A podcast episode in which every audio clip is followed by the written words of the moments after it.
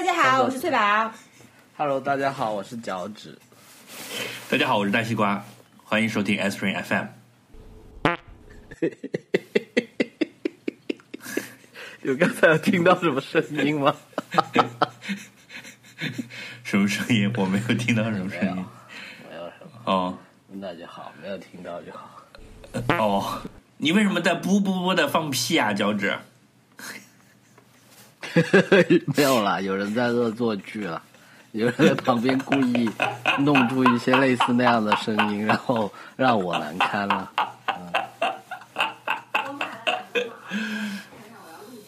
我买我我买了两根，我买了两根油炸大麻花，然后呢，嗯就是家里的有另外一个人呢，就说我不爱吃这个呀，你买这个干嘛呀？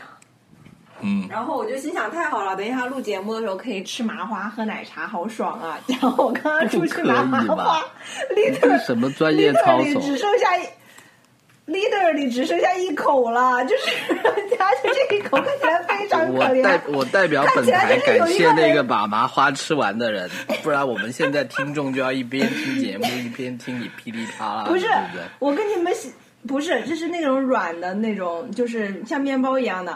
我我发照片给你们看啊，就是我给你们给听众形容一下这个这一口麻花，这一口麻花看起来就是像有一个人在那边哐哐哐哐哐吃，吃到最后凉死，有一丝的良知觉醒，就觉得不行了，好像我全部吃光，有一点过分。然后就从牙齿缝里面漏下来最后一小口，然后放在那，真的，就是从对就像那种男主角变身成了狼人，然后把所有人都杀光了，然后最后。自己的老婆在倒在了血泊中，然后还弥留之际，然后突然醒过来说：“老婆，老婆，是谁把你打死的？” 就是这种感觉，是我吗？是的，哎呀，我还给你留了一口气儿。我拿着这一口麻花，我从这个麻花的形态上面感受到了非常多的纠结。你把这个，你单独拍一张照片，我们把它放在这一期的 show notes 里面，谴责这种家庭暴力。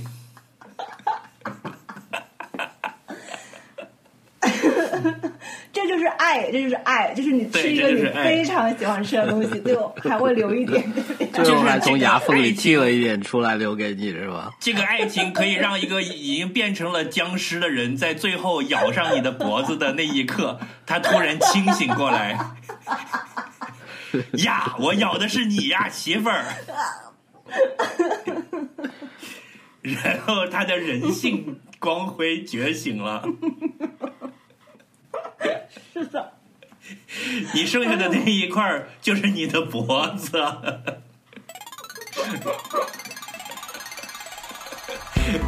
这就是翠宝最仅有的大动脉。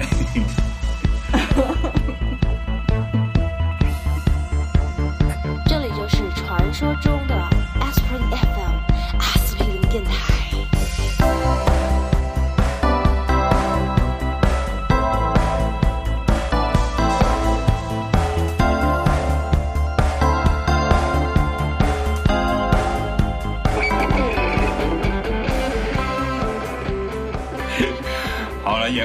言归正传，我们今天的话题是是什么？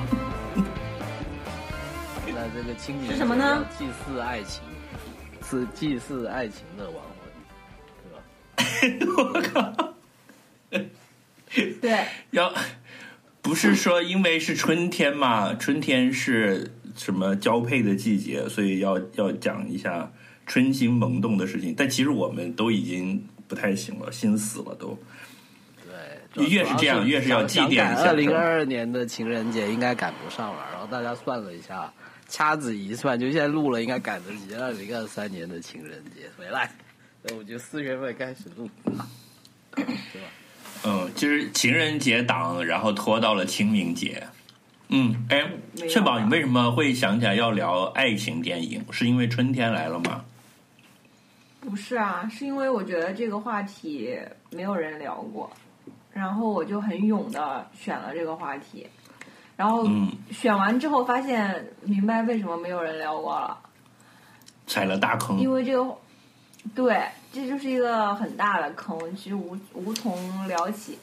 而且打开以后呢，你以为打开以后很丰富，结果打开以后竟然如此的贫瘠，就是没什么可聊的，也是让我我震惊。我一直想跟你讲这一点，就是说我在我这么多年的观影这个？历程里面啊，我其实一直想吐槽这一点的，但是好像大家都嗯不太有跟我一样的看法，就是我一向认为爱情电影不是太多了，喂，而是太少了。嗯，是我掉了还是大习惯掉了？你掉了。就是说，呃，假如我把这个嗯定义定义的严格一点，就是所谓的纯爱电影，就是说我们以爱情为主题来讨论的线，嗯，的电影的话都是关于两个人之间的爱情故事。其实真的是很少很少的。嗯就是而且佳片不多，嗯，对，所以你给我们准备了什么？就是要值得讲的爱情电影呢？我觉得我们三个人嗯应该准备的内容有很多重复的地方，因为真的牛逼的爱情电影不多。太少了。嗯，我觉得我们就是瞎讨论嘛，但是这我觉得对，我们瞎说。嗯这个节目不能不不能想太多哈，就是随便讲就有好效果。做嗯做了准备就我觉得这个 这个节目，就我我们这种水平，只能靠乱拳打死老师傅。你要真在那里 开始有有章法就是死路一条是吗？想着有什么基本功啊，一下就露露怯了，因为我们没有基本功，也没有什么套路不。行啊！我这个吸管拿错了，等一下啊。拿起你那个干嘛？那我也要吃薯片，但吃薯片对录音剪辑真的压力太大了，我还是算了。我要是吃薯片的话，只能吃就是那种就是老头儿吃薯片的吃法，假装自己没有牙吃薯牙，片怎么吃啊？就是一直用牙龈含着它。吃吗？对，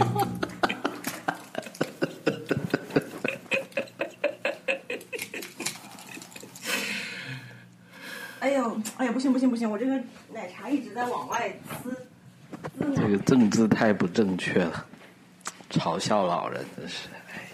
哎你以为你不会老吗？我们都有会变老的一天。哼 我又你在们自己存钱，等我那一天你们我就去镶牙。怎么了？你就以为你不用含薯片了？对，妈呀，我这个喝了一身。算了算了算了，放弃放弃。嗯，好了。为什么喝奶茶会喝一身？就是因为这是外卖，然后我这个里面有椰果，就它配的是一个小吸管，然后我在那儿弄来弄去，它就就是哎呦往外漏了好多。没有，我觉得是什么？而且就说它的它的那个盖子可能尺寸是不对的一个盖子，因为我深有体会。对，就它什么大杯、中杯、小杯，如果它它盖了一个尺寸不对的盖子，你就会觉得盖上了，但是那个东西一直会洒出来。是你们都好有经验啊！一看就是都是经常喝奶茶的人，我现在都很久没有喝过了。喝咖啡也一样嘛，就是那种外卖杯的，就是 我刚刚又看了一眼那个麻花的照片，觉得好好笑。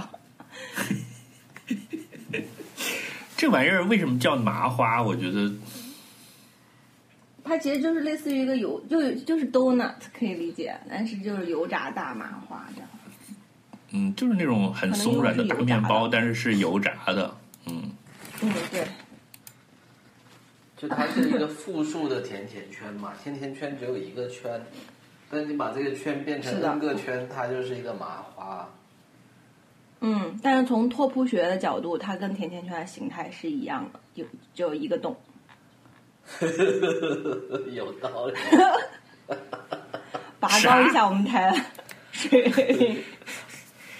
啥完全没听懂。拓扑学的喜剧演员是吧？就拓扑学最入门的一个呃一条就是说，甜甜圈和呃马克杯是一个形状嘛。啊，嗯，他研究的是这个空间和面的关系，就是你有几个什么什么，具体的那个定义比较复杂。简单来说，就是有几个洞，麻花跟甜甜圈就只有一个洞。和面的关系，这个面指的就是面粉加水之后得到的东西，是吧？哎，我们回来，那个我们要重新 “hello，大家好”吗？Hello，大家好，欢迎收听 S Spring FM。我是蔡 Hello，大，家好，我是脚趾。在这个清明节，我觉得好，我觉得好好笑，我们把前面的剪过来就因为脚趾今天的梗不用再说了，因为脚趾今天啊的网好慢，然后他不管讲讲什么都会慢半拍，然后到了打招呼的部分就尤其好笑。嗯，呃，但是你也搞不清楚究竟是网慢还是跟他人设相关。就是因为他我的网慢啊人设我就是要网只有慢一格信号所以他网一慢就更加加强了他的人设，就像是呃 呃，我他就很我觉得是这样子的啊，我们这听众听众们大家好，我们这一期的话，有可能只看 show notes 就比较精彩，因为我觉得到了春天，大家都会想看一些跟爱情相关的电影吧。然后，尤其是现在就是疫情原因，很多人要宅家，就很缺一种呃好电影推荐，所以我觉哎，得我不用宅家呀，我在玩呢，呢。给抗疫。好烦哦！我就我们这这一2000公里。期是我们的这个公益节目，就是抗议抗议特辑，对，抗议为了上海和深圳的人民做的，是的，是的，是的，为了你们的心理健康，给哦，大家还有吉林。一林，些，对，送来一些可以刺激你脑脑内激素分泌的电影。你你是不是拿了国家的钱啊？就是 国家先负责把大家关在家里，然后你就负责这个讲一些跟爱情什么有关的东西。然后现在那个外卖又不给送了，家里又没套，然后就给国家做了贡献了。我的妈呀，你这个脑回路也是有够远的。爱情就是爱情电影里面没有爱情跟生育率没有直接的关系啊，好不好？这这句话你们都同意吧？真的吗？那不是爱爱情的后果吗？那不就是爱情的代价？也对，也对，也对，还是有点关系。对啊爱的代价。好好好，那那我们继续说吧。这一集讲完了，可以嗯，去去申就为什请一些什么为什么津贴要讲？嗯，对，为什么要讲爱情电影？就是因为我觉得，就是我有一天看到有一个人发的，就说说说你心中最好的爱情电影，然后那个嗯，就这一句话就很吸引我。然后呢，而且吸引我的点在于，我还特别想去看评评论里面别人推荐的东西，我就觉得这个话题蛮有意思的。然后我就 propose 了，就是说我们三个要不要聊一聊？我就觉得这个会很丰富，很吸引人。嗯，结果就是然后我正好想做一期电影的节目，然后又觉得奥斯卡很不争气，我就觉得啊，太好了。是的，然后在我们三个人惊呼太好之后，回去稍微看一眼的时候，就会发现这里面就是一片空白。嗯，嗯，你以为是一个琳琅满目的商城结果进去以后发现，对，结果发现就是一些散乱的货架上面有一些东西，就是也没什么可说的。然后那个货架也分的都是很很稀稀拉拉的，对，而且然后也里面真货也不多。心目里面就只想跟我们自己的绿洲，情生活结果进入了一片沙漠。像是僵尸片里的那种超市。嗯嗯，那是的，跟上海的我觉得这种超市也没有多大感觉就在里区别面去找。对，但是这个这个这个过程还是蛮意外的，以为自己打开了潘多拉的魔盒，结果打开的是里边啥也没有，啥也不是，让人觉得有点担心，这怎么这期节目怎么聊？嗯，来硬聊硬聊，结果所以我不是很有信心，硬聊。嗯，所以那我就先先先硬聊吧。我觉得爱情电影呢，为什么一说推推荐大家都很感兴趣呢？因为爱情电影这四个字就会给人一种稳稳的幸福感。虽然不知道哪来的自信，但是大家听到就会觉得是好看的，是我想看的。因为爱情电影这四个字，爱情和电影这两件东西，这就像可乐、薯片 这一样。谈恋爱就得去看电就是你一听到就觉得对不对？嗯，对，然后谈恋爱就要得去看电影，然后两个人一起看了一场爱情电影，我操，然后回家打一炮，简直了。就是你这个怎么老是要跟 就是后续的动作相关呢？咱们能不能聊点纯纯的爱情？对呀、我们说的是爱没有情片，纯纯的不是爱情动作片，好不好？我觉得 我没有纯纯的爱情情电影，不是爱情动作电影。你说的那些纯纯的那个爱情片，那只是因为没来得及。不是我喜欢我有我喜欢的一一个就是类型的，就是《四月物语》这样子的。对《四月物语》就想搞没搞成的故事嘛？没有啊，这完全还没到那一步呢，就两个人讲了一两句话就没了。对，那就后面就发生故事了这嘛。部电影就是它是只有五分它钟吗美好，他美好的地方就在于 倒是是是这个事情发生之前嘛。六六十分钟吧，还是四十多分钟，反正不是一个标准的长片的长度。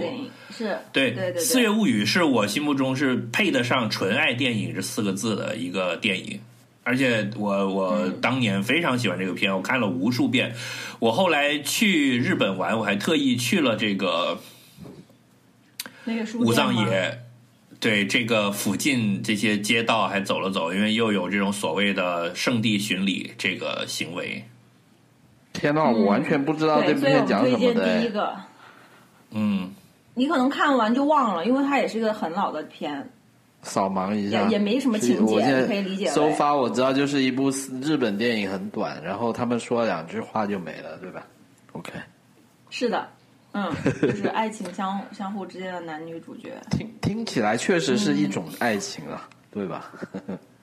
而且他很 说了两句很励志，话就没了他嗯，他还挺励志的，就是平他就是女中学生因为暗恋大师兄，所以考上了好大学的故事。啊，你这样透题了，这样那个我们的观众去看的时候就，哦，那我把这一段就是剪掉。嗯，好好好好，对，它就是发生在一个四月份的一个物语，因为四月是 新大学生入学嘛。哦，我觉得他很很很很妙的一点是，你观影的时候是你知道他是讲爱情青春，然后呢，你就会一直在他会碰到人嘛，然后你就会一直在想，就是他是何时发生，然后他是会怎么样，然后他再慢慢的把它揭露出来，最后呢又还很工整的会有一个就是就是结尾，就是会去讲，就是说他爱情是什么样的，就是这样。就蛮蛮蛮妙的一个、一个片了。嗯，然后我觉得这个系列的青春片还是蛮多的，然后就是都是是你把谁懵懂，我归觉得爱情这一个系列？就是还没有发生的这种初恋青春成长片，就是呃还没有发生什么，就最多就亲亲牵牵手、亲亲嘴这样，就是花样年华到了不算不算青春片，但是确实没有发生。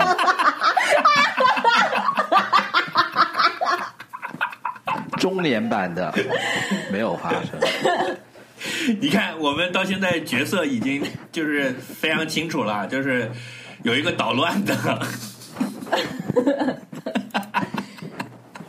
日本还有一个跟《四月物语》很类似，就我们之前聊过的，就是我说我终于看懂了，就是你的名字也是这样，它就是一个开头，就整个片子讲的就是一个开头嘛。然后岩井俊二很多这样的片啊，还有就是台湾的那一挂的，呃，蓝色大门这些，蓝色大门，个，嗯，泰国的有一个，你讲的这几个都是在对我有有有重大影响的电影。对你有重大影响电影太多了，这没办法，我就属于雷区蹦迪这个比较。感兴趣。不是像像比如说呃。像《四月物语》《蓝色大门》这两个是你往严重一点说，他参与了我的人生观的构建。哎，对呀、就我的这个精准对我的人格有一部分是这个电影构就是这样子成的。就就就按这个标准去选才它就是这对啊。样的。嗯嗯，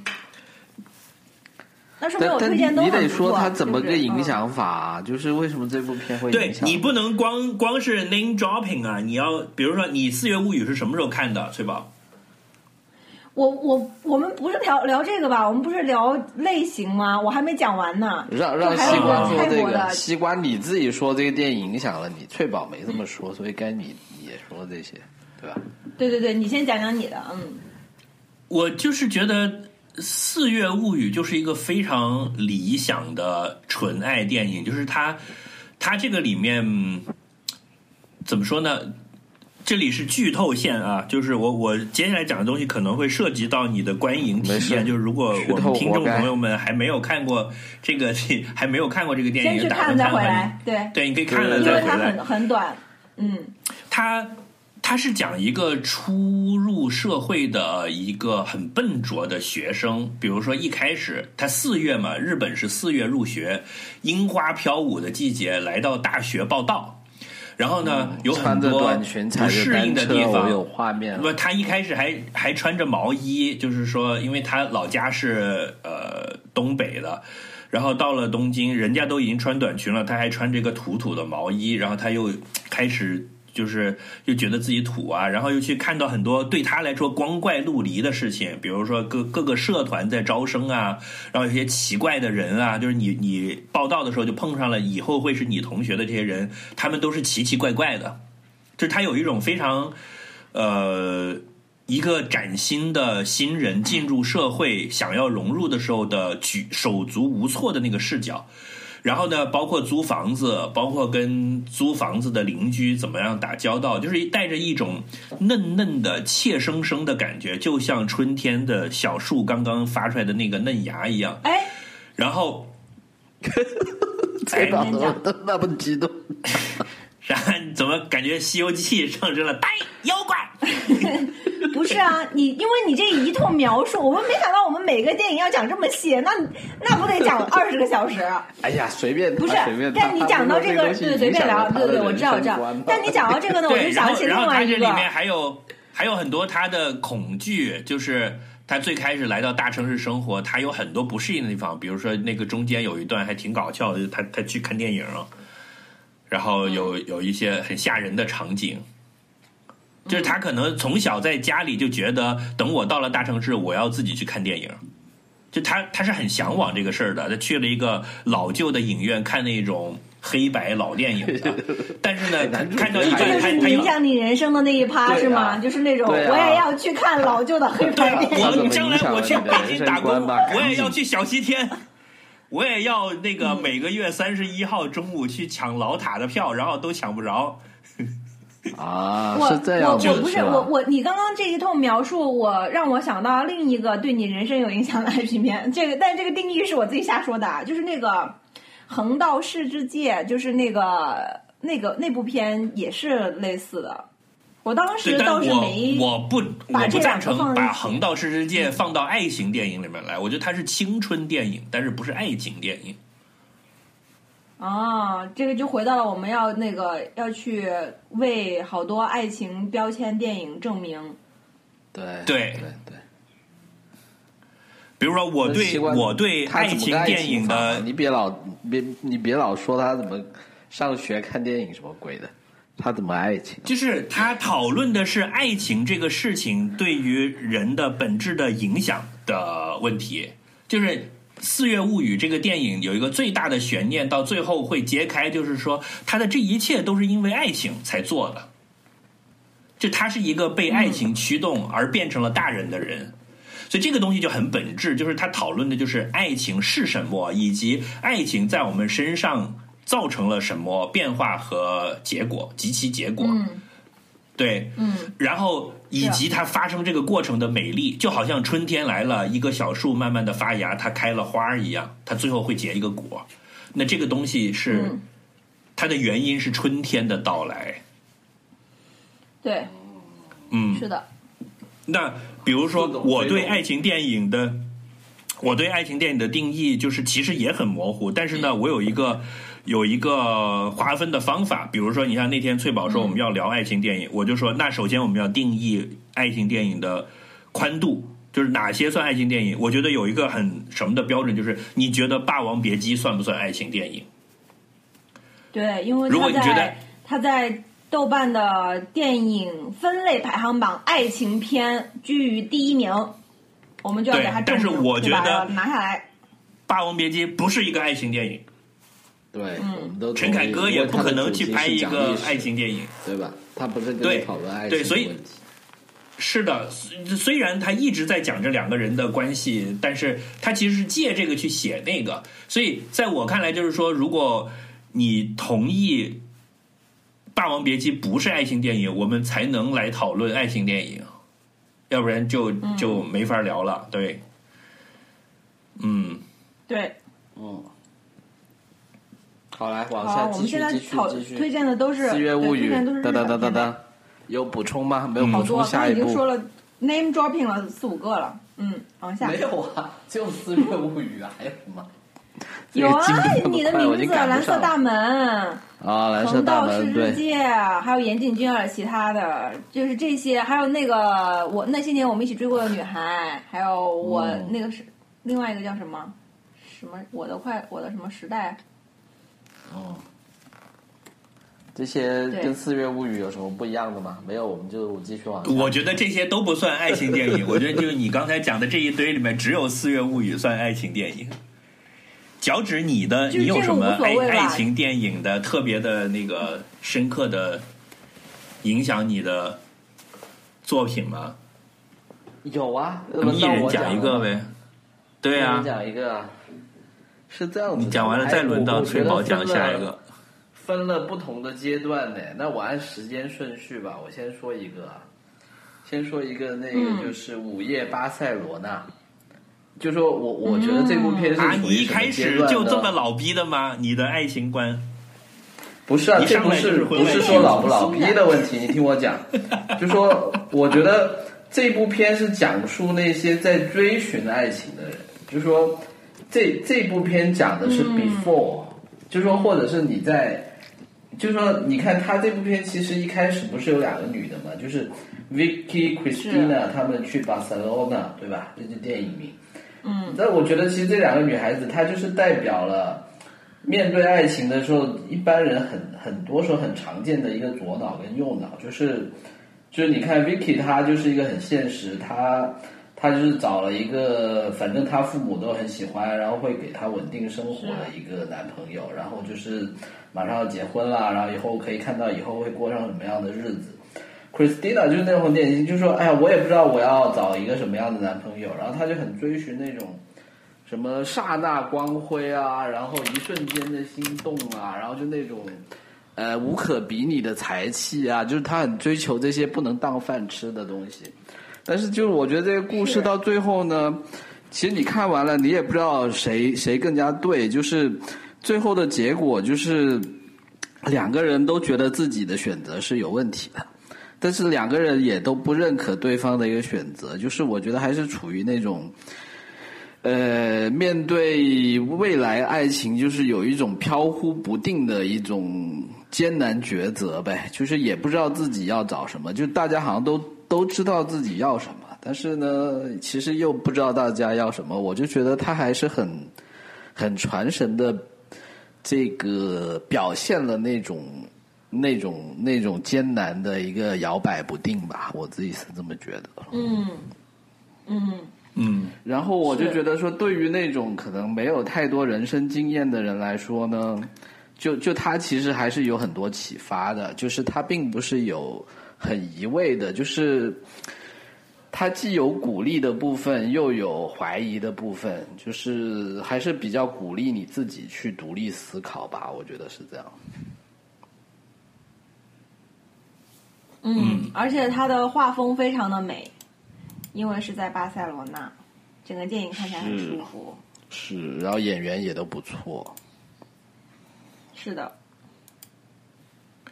很养眼。那算算 Woody Allen 比较创作高峰期的东西了。对，嗯而且可以说，就说好，这个里面推荐的好阴暗，这个片我打了五。颗星。嗯，来下一个，瓜瓜来是不是又回到我的 对大西瓜，我讲到就是爱情电影的时候，我其实先想到的是侯麦。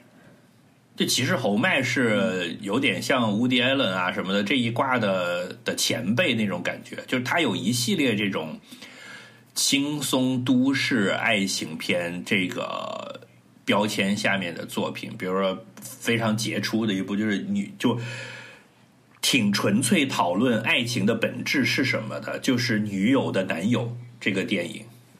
八七年的吧，应该是，嗯，其实他跟那个、就是伍迪·艾伦很多片其实很挺参考侯麦的，就是《女友的男友》这个就是讲两个女朋友，呃，两个女孩子关系很好，然后其实互相自己都有一个男朋友，但是呢都不是很满意。这这个故事光这么说有点狗血啊，就后来就跟女朋友的男朋友好上了，就他们俩等于换交换了一下，等 等一下，等一下，等一下，我刚才走神了。呃，就是他他很有这个，其实跟刚才你讲嗯巴塞罗那这个很像，就是呃，甚至乌迪安伦可能在编剧的时候都有参考侯麦的很多这个东西，就是两个都市女性也是有截然不同的生活方式和价值观，然后她们各自都对自己生活状况的不满意，然后就向往一种不一样的东西，然后就就跟对方的男朋友好上了。是一个非常简单的故事，哦但是呢，也是拍的赏心悦目，you know。对，但是我觉得就是侯麦他在他在爱情关系上面有是有很多很深入的思考的，包括他后来有一个叫做《六个道德故事》的短篇集，就都是一种各种各样的跟道德有关的，但是它可能会偏深沉一点。像这个呢，就是比较轻松，就是它没有那么严厉，所以你可以看到一些每个人在生活中自己的困境的选择，呃，就挺好的。我觉得爱情电影里面是一定不能少了这一部的。嗯嗯嗯推荐的好。名名字再说一下女友的男友，啊，你看了这个，如果喜欢这个侯麦这一挂的话，它有它有好多这种片，它什么双书双书奇缘啊，什么春夏秋冬四部啊，它有春天的故事、秋天的故事、冬天的故事、夏天的故事，那些都是这一挂的，而且都很好看。就侯麦是一个很、嗯是一个包了糖衣的的毒药，而且都像水果糖一样好看。呃，但这一部对我觉得是比较纯粹。对，我在看那个最初的推荐的时候，春天的故事跟冬天的故事呼声也特别高，嗯，就是很多人但我觉得，我觉得女友的男友是是侯麦的序列里面比较比较纯粹讲讲感情的，其他的可能还掺杂了一些别的东西。哎确保刚大西瓜，刚说的我突然那发现了一个两部也是你的点，侯麦的是吗？就是那个嗯，什么冬天的故事跟什么天的故事？大西瓜，我忽然发现你的一个点，哎，就是刚刚嗯这十、十几分钟讨论，你特别在意这个里面有没有掺杂别的东西。对，因为爱情电影是一个，就是我我的严格意义上的纯爱电影，就是你要把别的因素要排除掉，就是。什么都不不讲，只讲感情。但是这其实是很难做到的，在现实生活中你是没有这种很纯洁的感情的，就你一定会掺杂别的因素的。我我我我觉得是这样子的，就是说这个电影它如果讲其他的也没关系，就是说关键就是说它总有一个主旨的，就是它它最主要嗯最主要是想跟你说什么，它到底是它就是想跟你探讨爱情啊感情这件事情，顺便说了些其他的呢，还是说他本来是想跟你说一些其他的东西，只是里面顺便说了一下有爱情的这两个人有个情节这这还是区别挺明显的，啊，不一定说一定要很纯洁啊，就是这样。嗯，对嗯，就是主主题的问题。对，嗯，但是就是我我我认同你这个划分法，但是对于纯粹只谈爱情的电影，我会看高一眼了，因为这个是一个相当棘手的处理的话题，就像。我现在做菜，我是个大厨，我我现在要做一个刺身，其实还挺考功夫的，就是你任何调料都不许放，你甚至不能去加热它，嗯，有点这个意思。这个这个这个比喻好像不太准确啊，但是有有点这个意思吧。所以我会对于这种很纯粹探讨感情的的的电影会高看一眼。翠宝，你下一个呢？你你刚才讲完《四月物语》，还有但我觉得，那我觉得《四月物语》其实并不是我想忽然要推荐的，就是我这个名字之后，对现在脑海里就是这个邓小平南巡的画面。春天的姑 一个一个老头蹲在海边，拿树枝画了一个圈儿，是吗？所以呢，你后面还还准备，你下一个准备讲的是什么？我没想说什么对自己人生影响很大什么的，我就想瞎聊一聊看过爱情片，因为我感觉好像就没感觉看电影从来没对我造成过什么影响。啊，真的吗？即使是那种很牛逼的那种，嗯，就是那对你产生影响的只有书，就是电影是不会到灵魂共振这个层面的。嗯嗯，电，我觉得电影的问题是在于它太具象化了，就是它有演员，有就是它跟你隔得很远。看书不会啊，嗯看书你所有的情场景和形象都是在你自己的脑子里面的。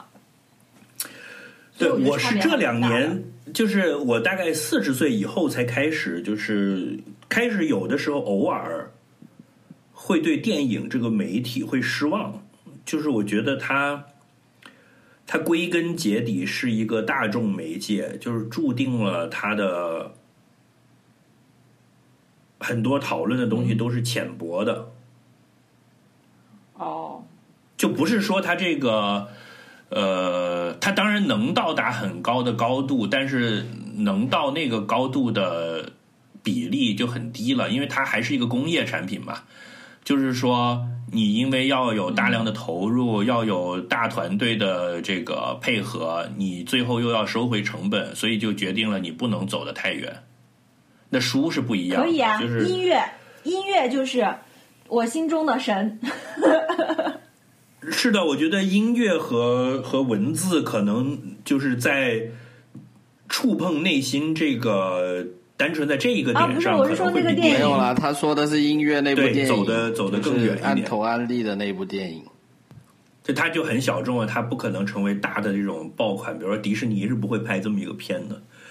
但是我我就嗯，我我现在会偶尔会对电影有这样的认识，但是我还没有失去对它的信念，就它依然是我很我很爱的一个东西。就是就是我把看电影这件事情是看得很严肃的，这个你们知道了。嗯我们知道了，你赶我赶紧说下一步吧。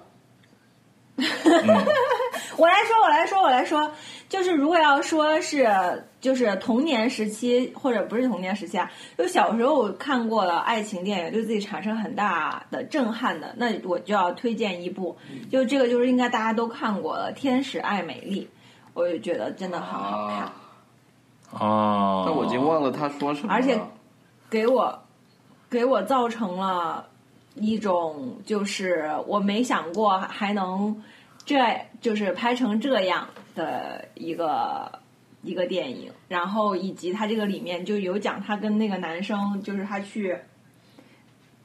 那有那个剪切布嘛，就是他那个那个照片啊什么的，嗯，就是那些关于那种小情节，是让我觉得非常的，就是哇，还可以这样，就是让我给我留下了非常非常深刻的印象，而且看了好多遍，我就觉得非常非常的好。对，而且而且这个这个这个电影的那个配乐我都听了很长时间，嗯，嗯就那个音乐家叫杨提尔森，嗯我有一张他的现场专辑，就是呃我买了那个 CD，然后我把它转成 MD 听了好长时间。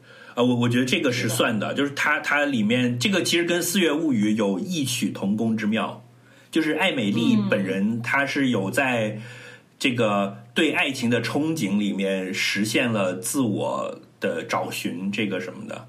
哎，我去巴黎的时候还去了他那家咖啡馆，你知道吗？那个叫双风车咖啡馆，嗯我还去那儿踩点了来着。嗯，嗯，是的，啊，这个是厉害的，你看这都是我我我都去踩过点的。嗯，我一直雷区蹦迪是吗？我推荐的全是大船，哇，我去过，我去过。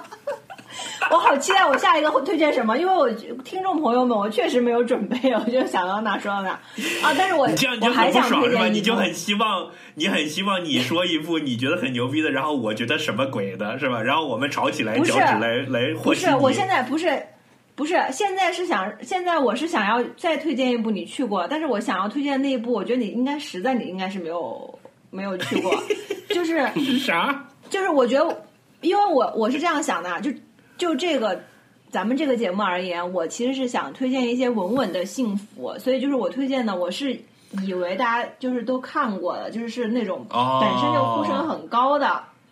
所以你的你的主题是想让大家有一个稳稳的幸福，就是听了之后就感得就是那种看了之后不后悔，对。嗯，对我心目中的爱情就是片是嗯大家、大家看了之后会反思到底爱情是什么的那种。不是啊，我你我说的不是这个意思，我说的是说这个电影本身是很好看，就是大家公认的好看。至于嗯反不反思是它的内容问题。嗯，啊，对对对，就是大家公认的泰坦好尼克号好看的爱情电影这样。哎，对，我就想讲，就是这个无法踩点的。我我也猜到了，我就知道你要说这个。而且我跟你说，就是我觉得它不仅是好看，就它真的反映了很多爱情的点，就它是有 point 的。是就虽然就说可能这个 PPT 做的比较直白，而且有但是它的，但他的点是对的。就你看哈，他他他他，我觉得他有波的地方，还行。对啊，我我跟你说，第一，你看他他有反映这个跨越阶层跟跨越阶级，就是一个非理性的一个东西。就当然，虽然他们两个人确实就是那种男的长得比较帅，女的也挺美，对吧？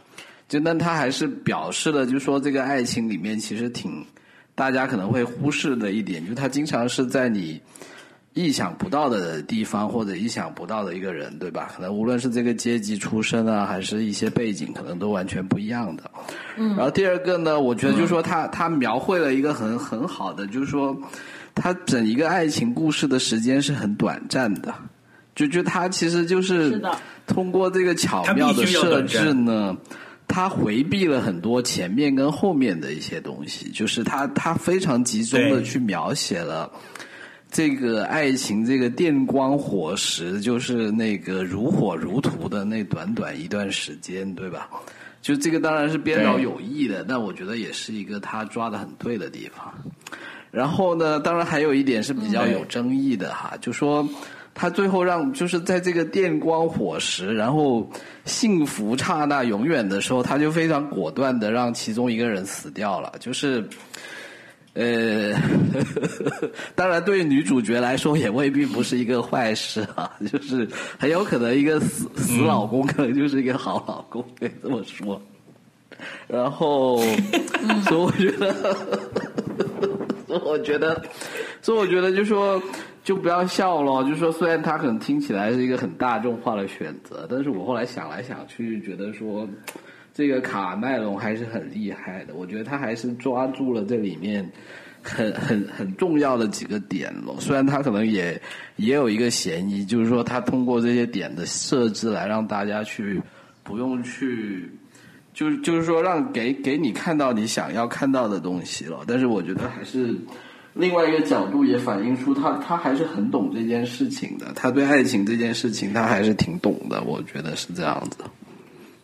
嗯，嗯，就是在在头等舱是不快乐的，在二等舱那个就是他中间有一场场景，不是就是那种 party 嘛，就大家在喝酒啊、跳舞啊、乱闹，然后就是上面的是那种 fine dining 的装逼的，就其实一点也不快乐。也没有吧，那个男的挺快乐的。嗯，就是反正大家在在装逼嘛，下面就是大家在吼吼吼吼跳舞，就反映了一种泰坦尼克号就是。泰坦尼克号应该就是爱情电影之大成了，就是 number one 了。对，小时候的我是对那个一片有水汽的玻璃上的一只手这一幕，就是印象非常深刻。而且这部片上映的时候，我不知道为什么我会去电影院看，就是跟我父母一起看的。我不知道大家有没有这样的体验啊？但是这个是中很长一段时间中国电影票房的冠军，记录保持者，而且他当年是正式引进了中国的院线的美国大片，引起极大的轰动，识的人里连面，我认识的人里面哈都都点名说过这个片好。很尴，对，非常尴尬，就是有一个有一个这样的就是心理阴影。嗯，我我当时在在上大学，然后呢，这个电影不是比较长嘛？那个时候是 VCD，VCD 呢，这个电影是、是三张碟的。然后呢，我我们宿舍先搞到了这个 VCD，然后看完了呢，第二天就借给班上的女生看了。然后这些女生呢，只拿到了第一张碟和第三张碟，啊，他们没有看 Disc Two，然后呢，哭的稀里哗啦，然后纷纷表示说非常好看，然后我们就说，哎呀，不好意思，昨天给的时候少给了一张碟，你看这儿还有个第二张碟呢，然后把我们骂了一顿，然后拿回去晚上又看了一遍，然后第二天又说哭的稀里哗啦，嗯，是的，嗯太好看了。稳稳的幸福。那既然说到稳稳的幸福，我就要再说两部了。嗯，第一，我你们应该猜到第二部了，快猜一下，猜一下，稳稳的幸福。你肯定说过，你在群里剧透过，我说了有点胜之不武。我不知道还有啥？还有啥是稳稳的幸福？你泰坦尼克号都出来了，那你可以想一想，就是这些演爱情片、这个非常 popular 的爱情片的女主角啊，我觉得接下来肯定不是不是茱莉亚·罗伯兹，就是 Meg Ryan 了。哦，啊，我想说的是《真爱至上》我想说的是《真爱至啊上》啊啊啊啊！那个对吧？就就是稳稳的幸福。是是，就你想 Actually 不是现在有很多人秘密的问题，对吧？有哪没有很多部电影可以就是。他不是那一部拿着一张纸，然后一张一张往下放吗？那到现在都已经变成是一个的咪咪了，对吧？那个那个海报，就是后来有无数部这种拼盘电影都学他那个海报，嗯，是的。嗯，他本来也是一个圣诞拼盘嘛，但是没想到意外的如此之棒，就是哇，厉害，哎，他确实是棒啊，确确实拍的很好，非常棒，是的，就稳稳的幸福嘛，就是值，得多看？还有一个我不知道你们怎么评价。就是我跟你说，我这部片我看过，然后很多细节我记得，然后呢，我也觉得很好看，但是其实我已经不记得这部片是讲什么的了。因为它很多小故事，就是就讲好几个爱情故事，嗯，但嗯但还有它其实是一个各种各样的爱情故事的集合。嗯，啊，呃就是有一有一部叫《假如爱有天地》，主题就是 Love is all around，到处都有爱，就是是一部欢乐的，是一部欢乐的圣诞节片，就是大家有很多日常生活，然后有很忙的人，有离婚的人，有结婚喜欢就是自己好朋友的老婆的人，啊，然后在圣诞节这个契机，然后发生了一些故事，然后这每一部就还有每一个还有首相东西。对然后还有对还有首相还有小孩子无论你是什么样的对还有人，你都可以小男孩得到爱。你要相信你会有爱对对对对，就是嗯真爱至上，是的，嗯。嗯然后有就是那种结婚多年老夫妻，有小学生，就是什么都有。嗯，各种各样的爱。鼓励大家，你也可以去爱，是这样子。芙蓉姐姐还有一部我特别力荐的，就是也是我小时候看的，我不知道你们有没有看过啊，但我还挺推荐的，就是《假如爱有天意》。Oh my god！我，我不记得我觉得这部也是稳稳的，稳稳的感动。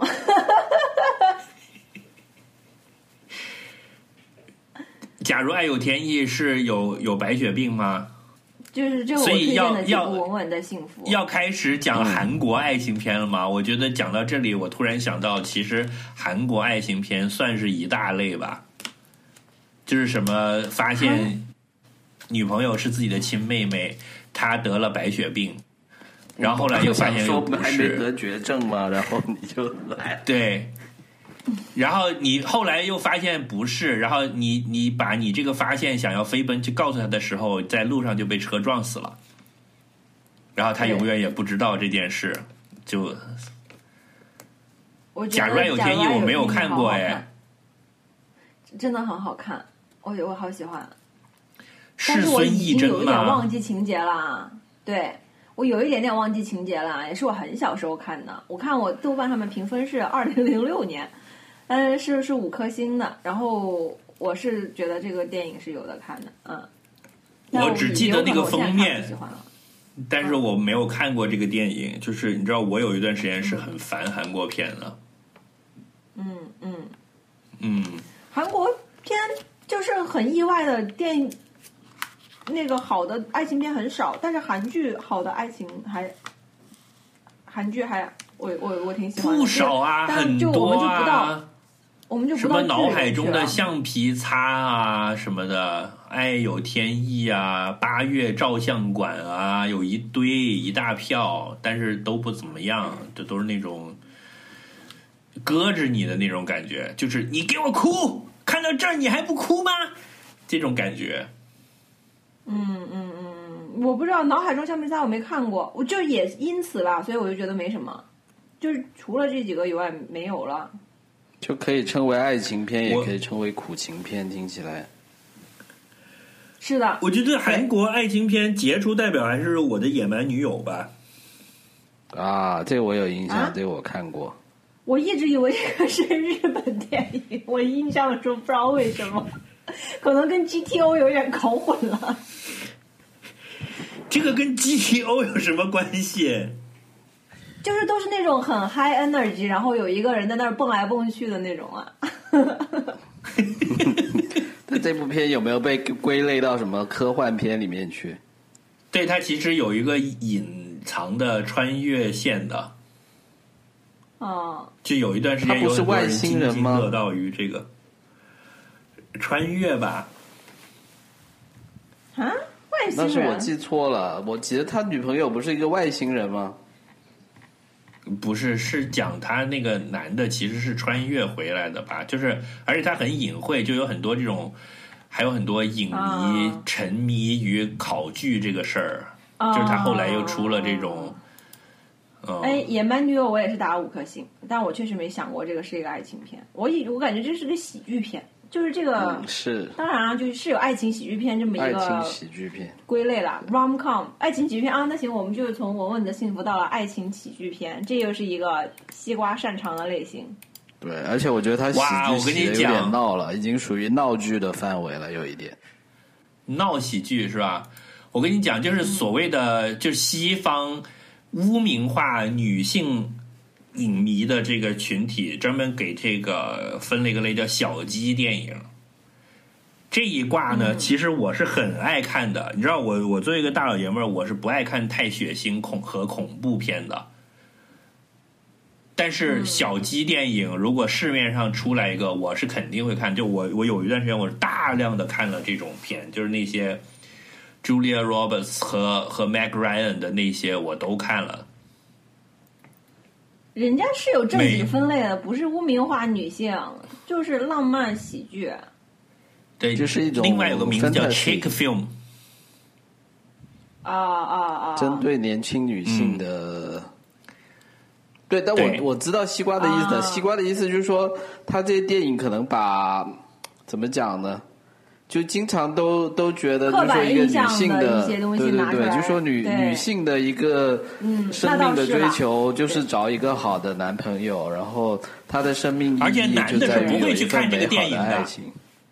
也不会啊，我也他他有一个预设，就是就是这个 chick film 这种电影，男的是不会自己主动去看的，要么就是女生跟女生小姐妹。呃，一起去看，要么呢就是女生逼自己的男朋友跟她去看，比如说在情人节、呃女朋友过生日、圣诞节这种档期，就会有这种男的被迫要陪自己的女朋友去看这一类的电影。但我是从来都主动看这类电影的一个男的。看。对对对对对呀我认识的直男确实都不看这个。嗯，这个我觉得说的是到位的。西瓜就是反反例啊。西瓜要说一下因为他们西瓜是叛变的那个，就是现在不是西西瓜是全尸吗？什么鬼？这听着不是一没句好想到话，是浓！眉大眼的，也会这叛人是个变。叛徒，就是我我不来吧来吧是因为是进入你的全领域了不是因为是全尸，是我觉得这个这个类型的电影是有很多大家老师有很多优秀的东西在里面的，啊就是我觉得至少比恐怖片有意思。我是不看恐怖片的，所有的沾跟恐怖沾边的电影我都不看，但是这个嗯 chick film 我我几乎都看的。嗯，因为恐怖片我都看，包括那些很烂的。就是因为这里面它有很多呃关于人生的选择的思考在里面吧。因为其实你你的爱情观，它跟你的呃人生观是高度相关的呀。嗯，你在恐怖片里面能表现什么人生观吗？就是反正哪儿危险就往哪儿跑嘛，就最后就一定要死掉嘛。人人性的人性的阴暗，人生的不可控，如何用概率来把掌握自己的命运？其实是有爱情恐怖片的。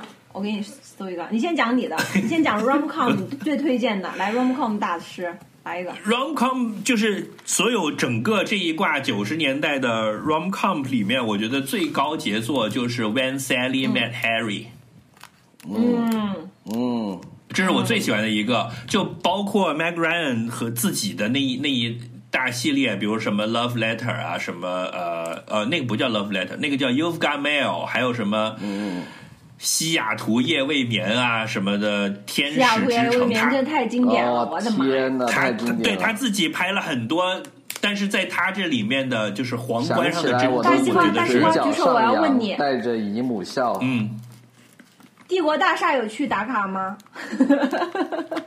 没有，因为我并没有很喜欢那个片了。啊，好好好，我对，但是 When 笑 Sally、When Sally Met Harry 我很喜欢，所以那个大都会博物馆我有去打卡。嗯嗯，就是他这个里面讲的这个两个人的这个关系，我觉得有一些呃我们年轻的听众，说不定真的还没看过这个电影呢。可以去啊，如果你没有看过，我觉得你一定要去看，这个是真的嗯非常好的一个电影，而且是从两个人还是大学生的时候就开始了，就他真的是一个就是。呃，就你看我我我总是你看前面的几个我都反复提到了，就是他爱情的确认其实是关于自我的成长的，就是你对自我的一个确认，其实是在这个爱情里面，因为爱这个东西其实更有点像照镜子，你从对方那里找到一些你要确认的，你你最介意的价值和品质，嗯然后你能你能看到自己缺的东西，或者说你最认可的东西，其实它它很重要。然后两个人的磨合又其实有点像你跟世界的一个接口，因为爱情的那个跟你对接的这个人，就是你跟整个世界对接最紧密的那个口嘛。嗯啊、你你作为一个个体，怎么跟世界去发生互动呢？就跟这个洞发生互动。好吧，我想歪了，不好意思。就是所以它是一个很重要的议题。这个 When Sally Met Harry 里面有有几段都非常非常的经典，比如说那个男主角一开始是一个非常自认为很有思想的人，他一天到晚都把一些呃死亡啊这种就是所谓的阴暗的这个思想挂在嘴上，因为他觉得这样很酷。然后后来他们各自又经历很多成长，就变成了一个大人了。从最开始都是很幼稚的小孩子，然后后来变成了大人，然后也磨光了一些棱角，然后又开始互相安慰，各自在自己的世界里面受很多委屈，受很多伤，然后才慢慢发现原来对方才是合适的。因为他们一开始是一个那种非常瞧不上对方，就很拌嘴的这种角色。我觉得这个这个设置非常的好啊。而且时间跨度拉得很长，然后整个又拍得很美，就是男生也很可爱，就是那种一开始是那种非常讨人厌的拌嘴的角色。呃，我在这个角色身上有很大的共情，因为我年轻的时候就是一个这样的人。对，嗯，一般的爱情片很难让我共情，因为男主角都很帅嘛，都是帅哥美女嘛。你年轻的时候不也是帅哥吗？呃，但是是那种就是古瓜造的帅哥。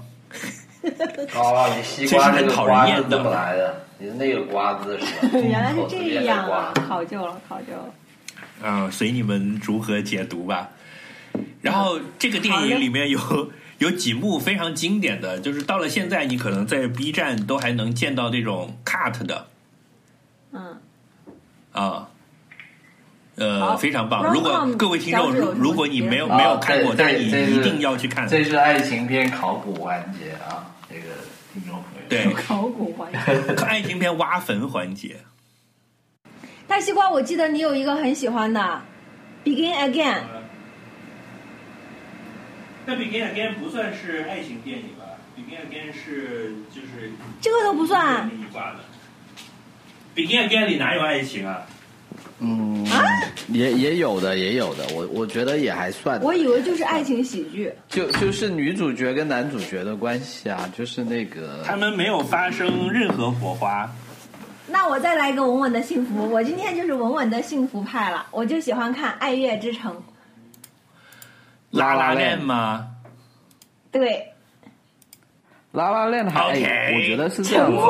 拉拉链和这个我要拉拉链和 Begin Again，你说从爱情的主题上呢，其实都还有点像，只是说拉拉链讲的是更多是前半部分，Begin Again 讲的是后半部分。其实 Begin Again 讲的就是你怎么去放手的一个问题，就反正你就觉得跟这个人已经 Begin Again 的主题就是当爱已成往事，对吧？你如何？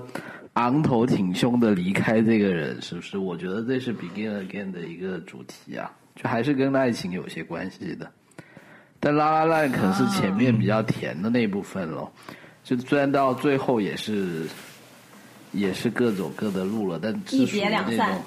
嗯嗯，但是《拉拉链》就是还是余情未了的那那种吧，感觉是不是？嗯。嗯，所以你觉得《阿拉拉链》里面你印象最深的是哪一幕？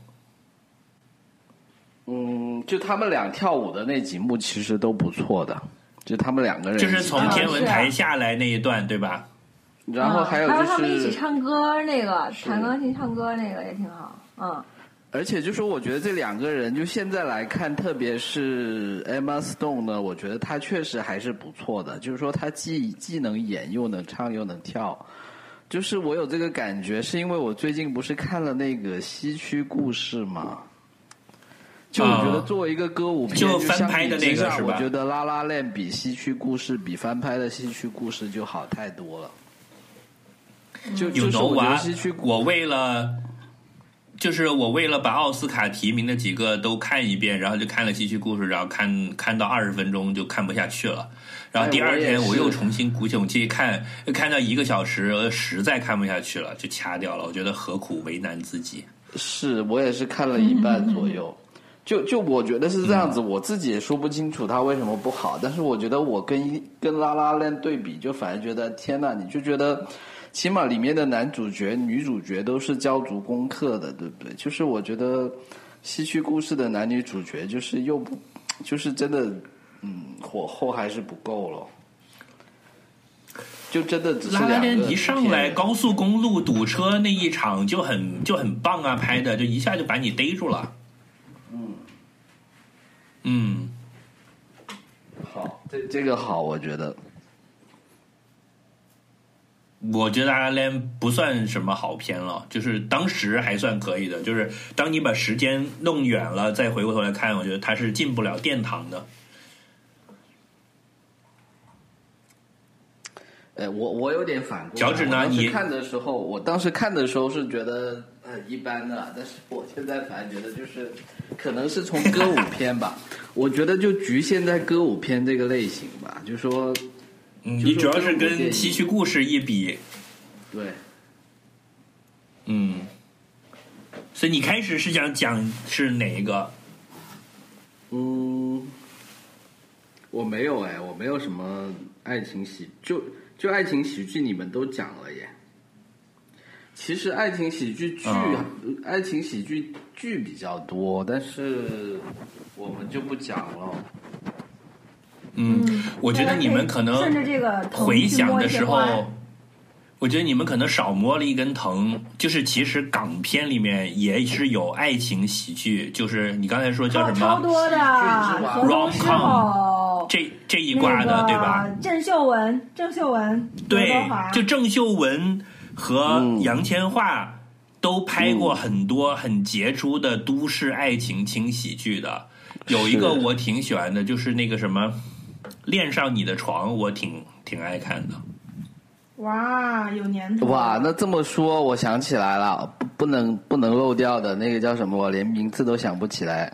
但是我觉得一定杨千嬅跟那个谁演的，就是讲他们在北京，花好月嗯圆，就他们在北京在哪里？哦，不是，第一集不在北京，在香港，就他们下了班哦，在那个《志明与春娇志明与春娇，对对对对对对对对对对对！天哪，我竟然忘了这部片，怎么样？这这部片不错，这是属于港风都市爱情，嗯，》，我觉得这个是港风都市爱情片的完结篇了，就是已经收尾了，它之后就再也没有了。之后就没有了。是。其实有一个哦陈奕迅演的那个也是挺好看的，叫《十二夜十》。二夜，嗯，十二呃，对，陈奕迅和张柏芝嘛，对，对，你看这一挂的我我我都看的，我是，是 每当变幻时也是好看的。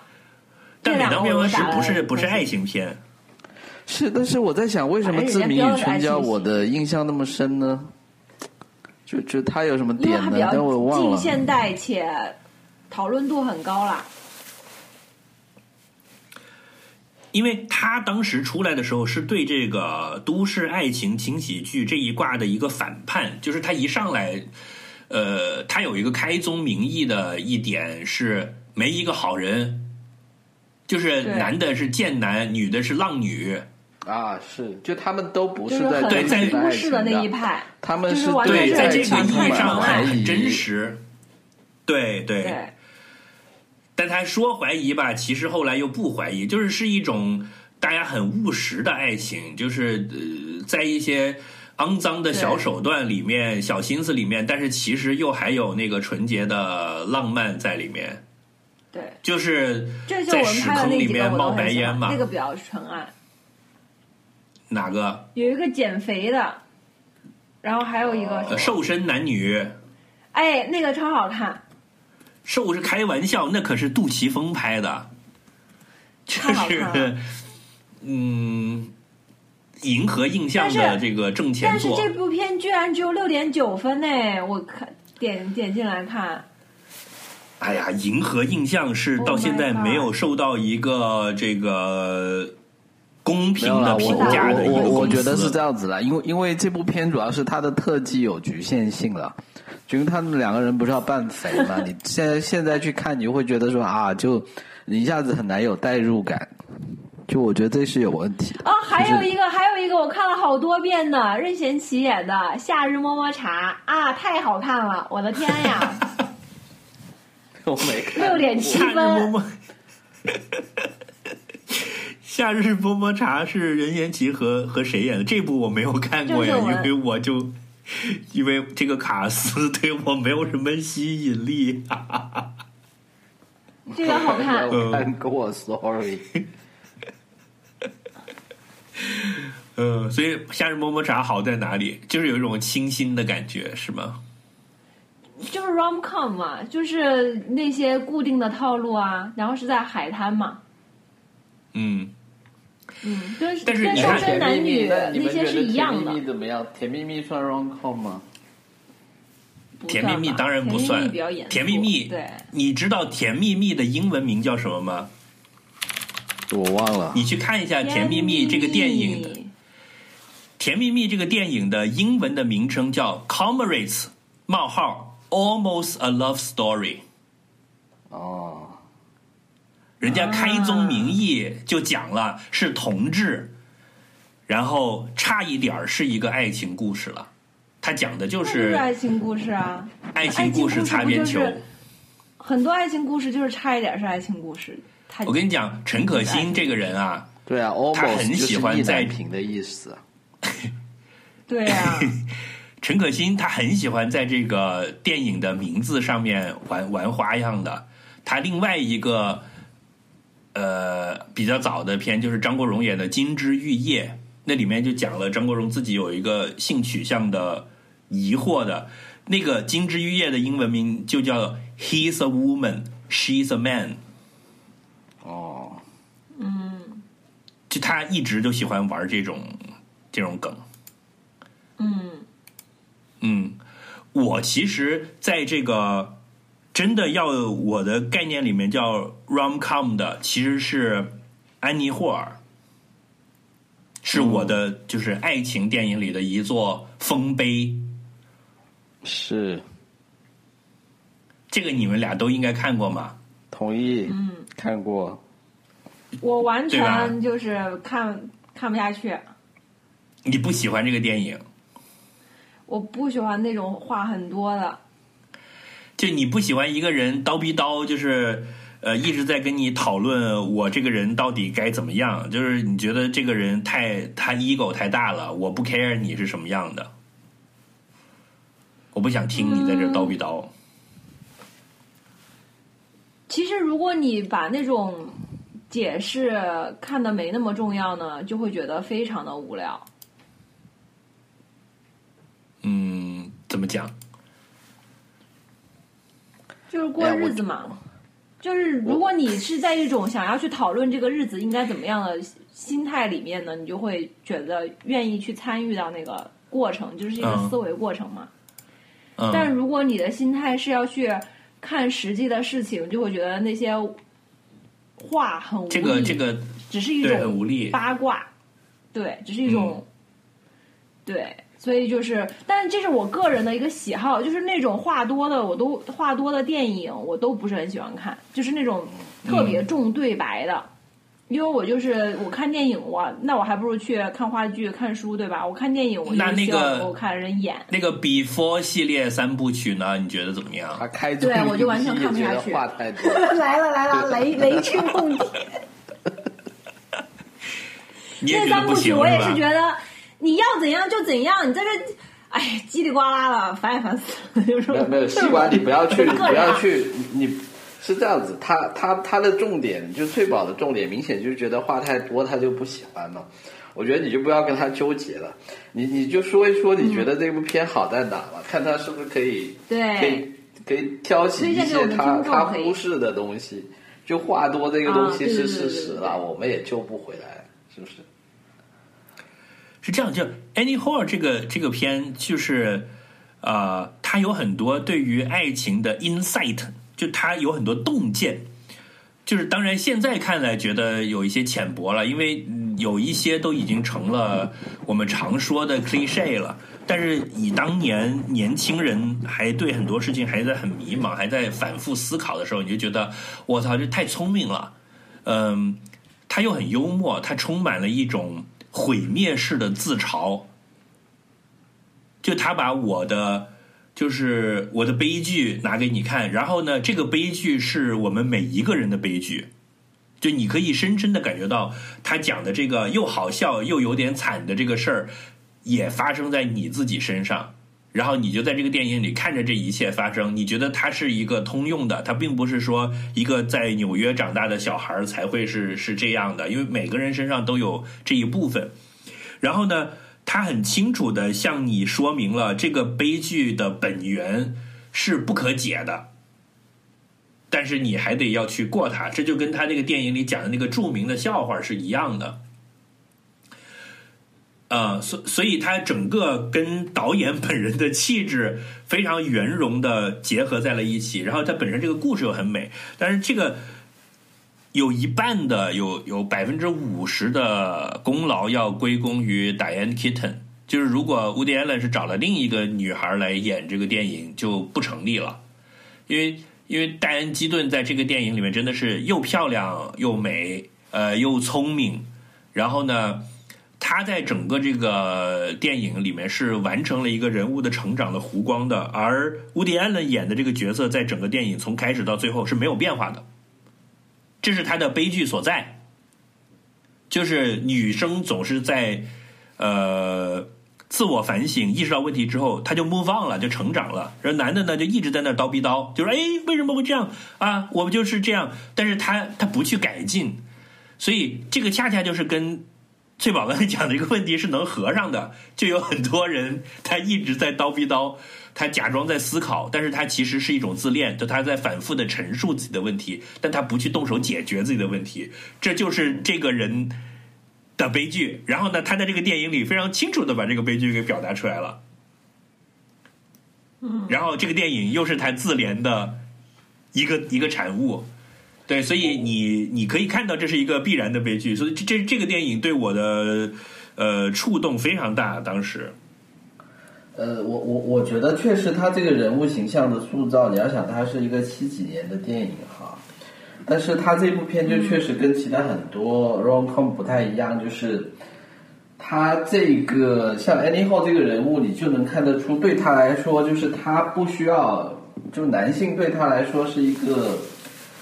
是一个 good to have 的东西，但是不是一个他必须要有的东西。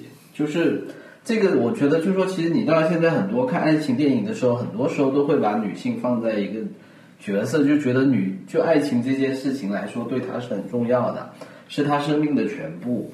但是我觉得 Annie Hall 起码她在七零年代，她已经很很明显让你看到了这么一个形象，我觉得还是挺挺划时代的，就是。嗯，就是整部片就是 Woody Allen 就在那里神神叨叨，老是觉得说，哎呀，这个女的以前还是我带他出道的，怎么现在又不理我了啊？怎么就是他在那里自怨自艾？但是 Andy Hall 就是像西瓜说的，他就是你这样，嗯，你这样一形容，我想起来这个具体的一些情节了，就可能这个情节我自己也是，就因为我带入是女性的这一方。对你一定会感同身受的。这个电影牛逼的地方就在于你一定会感同身受，不管你在这个世界上的哪些地方，只要你经历过谈恋爱这件事儿，它里面一定有一趴是你感同身受的。嗯嗯，反正我不推荐，你们俩推荐。我我对我我自己比较喜欢的就是结尾的一些点嘛，就是他失恋之后如何去追忆这件事情。还有那个艾利霍对他的决绝，就这些东西呢，在当时看的时候就觉得还挺意外的，但到了这个年纪呢，我又觉得说还挺 make sense 的，本来就是这样。对，非常的必然，对，一定是这样的呀。换了我是他也这样，而且他他某种程度上点出了很多男女之间关系的本质，就是你甚至可以说这是一个女性主义，呃，有有女性主义的成分在里面。就是男的是不思悔改的，他他因为过于自恋而止步不前了，所以他没有跟上脚步。但是我更愿意相信这一部分的这个这么杰出的这个主题，其实是 Diane Keaton 带来的，而不是 Woody Allen 想要写在里面的。这是他的一个无意的成就。嗯嗯。来，我再我再我再平反那个话痨电影吧，我再平反一下那个 Before 三 Before 三 部曲。还行，我又不是什么权威，我只是个人不喜欢。没有，因为本来我们就要推荐呢。就就现在问题不是说因为你反对他，就是你聊 OK，你聊爱情电影，你不讲 Before 三部曲是不合适的。是嗯是是，但但但我我这么说，我比较推荐后两部了。我比较推荐那个 Before Sunset，就是说 Before Sunset 是讲他们已经第一第一部就是那种初恋或者怎么样出狱之后呢，他们已经各自的人生轨道已经又已经分开了一段时间，又重逢之后的一个故事。然后 Before Midnight 呢、是讲他们俩在一起之后的，就就就是我觉得这个是对应是什么？就是午夜巴塞罗那是还在找寻寻找爱情，泰坦尼克号是这个什么爱的高峰对吧？爱的爱的高峰就是爱的这 个，直到死去。爱爱的闪光面。然后我觉得 Before Sunset 跟 Before Midnight 呢，就说他虽然也也有爱哈，也也说了爱很正面的地方，但是他在里面又讲了很多爱的阴暗面，或者也不是说阴暗面，就是说他两个人其实，在刀逼刀的这个里面呢，他们其实有向对方讲很多自己脆弱或者是呃比较受伤害的一些东西。就是说我我觉得，就是说他这两部片让我比较觉得喜欢的点，就是说，就就我觉得爱情里面有一个很重要的点，就是说你怎么去看一个爱人，就是说你是不是足够有，你是不是足够信任他到可以向他袒露一些你自己的。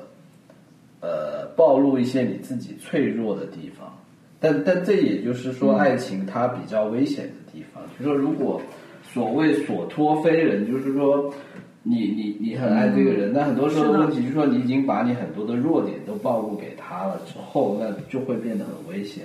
那当然，这两部电影本身来说也还没到这个程度哈，就是这两个人也都还是正人君子，也不是什么杀猪盘，对吧？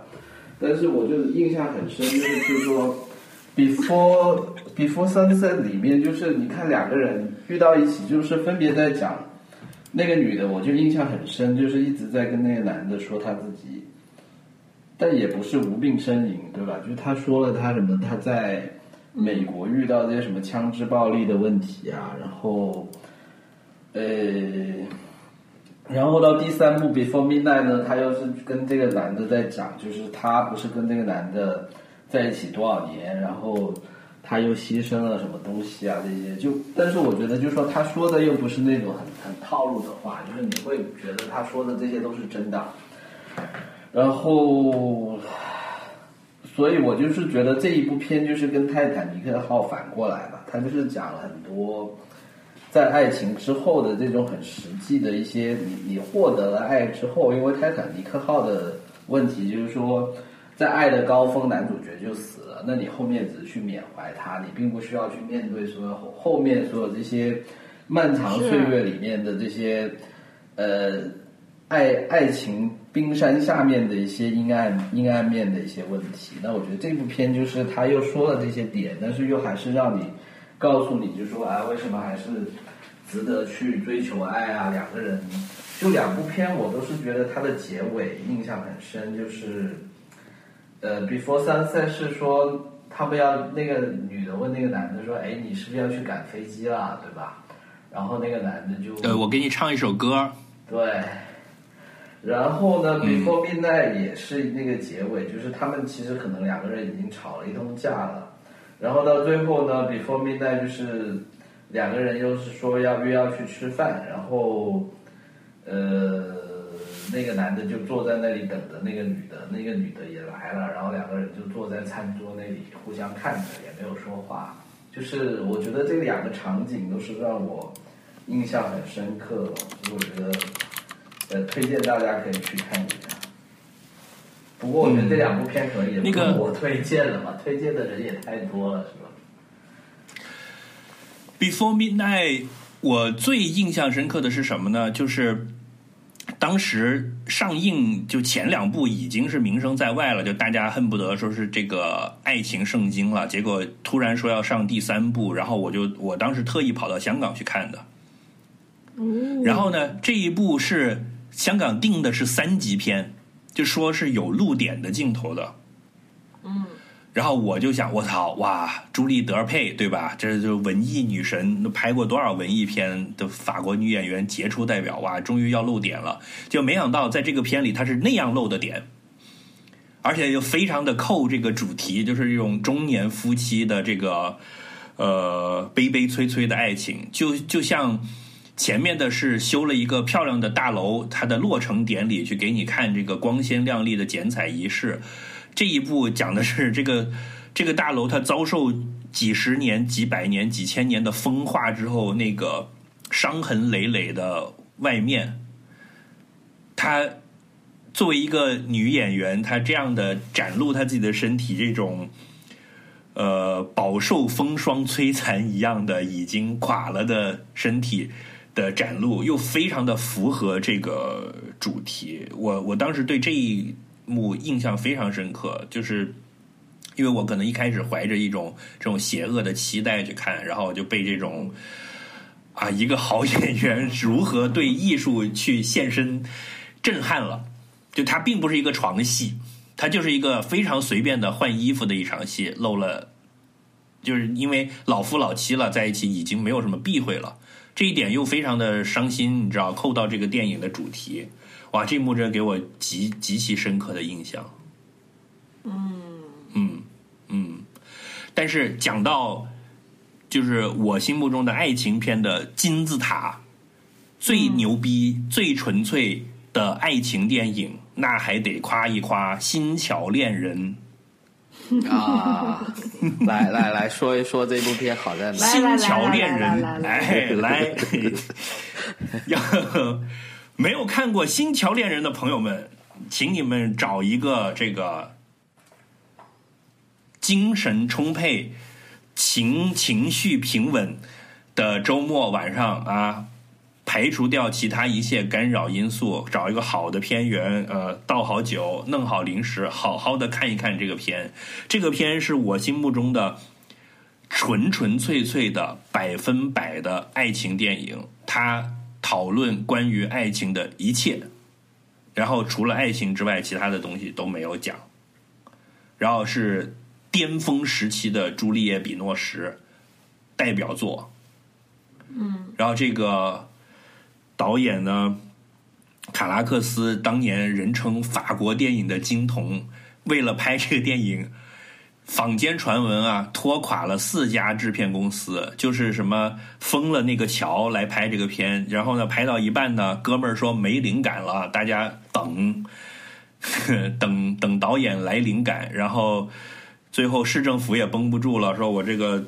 塞纳河上一条桥也不能老给你在这封着呀，对吧？后来过又过了半年，他又想起来怎么拍了之后呢，又到了郊区，专门找了一个地方重新修了一条一模一样的街，又修了一个这个桥，就花了很多很多的钱。然后公司垮了，又有别的公司来接手，最后是时任文化部长的，后来当了法国总统的密特朗。动用了他的权利，法国文化部出手把这个东西给国有化了，就变成国有资产了。最后这电影才拍完。嗯，你说时任可以说是时任职的任对吧？我还听成了对对对对，事情拖了时任，就一二三四五六。对，就是可以说是法国电影的瑰宝了。对吧？那他好在哪？大家一定要去看一看。他花多钱，只是说明他他受宠而已啊。就他，你就你从电影工业的角度来讲，这绝对是一个灾难。就是这个人一定应该要要要打入冷宫，永不录用，对吧？以后哪个电影公司老板敢用他呀？是不是？你这个太太操蛋了。但是你从电影是一门艺术的角度来讲，那艺术家就是任性。就他后来这个电影后面有一场这个。在塞纳河上开快艇，同时在放烟花的戏，那堪称堪比长沙橘子洲头周末的烟花汇演。呃，这个片我觉得是从头到尾是他他是表达了导演自己心目中什么叫做纯粹的爱情，就是这个爱情是是是邪恶的。兽性的不顾一切的占有，是妒忌，是两个人的角力，是自我的丧失，是很多很多的东西，他把这里面都都讲到了，是自我阶级身份的剥离，等等等等等等。啊，你你可以有很多的角度去理解它，但是我觉得这是、呃对我影响很大的一个纯纯粹粹的讨论爱情的电影，就是这是一等一的纯爱电影。嗯，嗯，深，嗯听起来很深。其实不深，它又很好看，它就是你看起来一点也不会闷，就不会像某一些 so called 的文艺片神叨叨啊什么的，它它也不神。我每隔几年都会重看一次，我最后一次重看应该是应该是一九年吧，一九年的元旦我在台湾玩，然后当时台湾的电影院重新上映这个片，我操，爽歪了！晚上零点看的首映场，哎，我我已经忘了他说什么了，我我就问你一下，我没有记错，是不是女主角是个疯子，然后男主角是个流浪汉，是吗？是不是这样的？男主角是个流浪汉，女主角是个富家女，但是她是离家出走的富家女，她眼睛看不见了。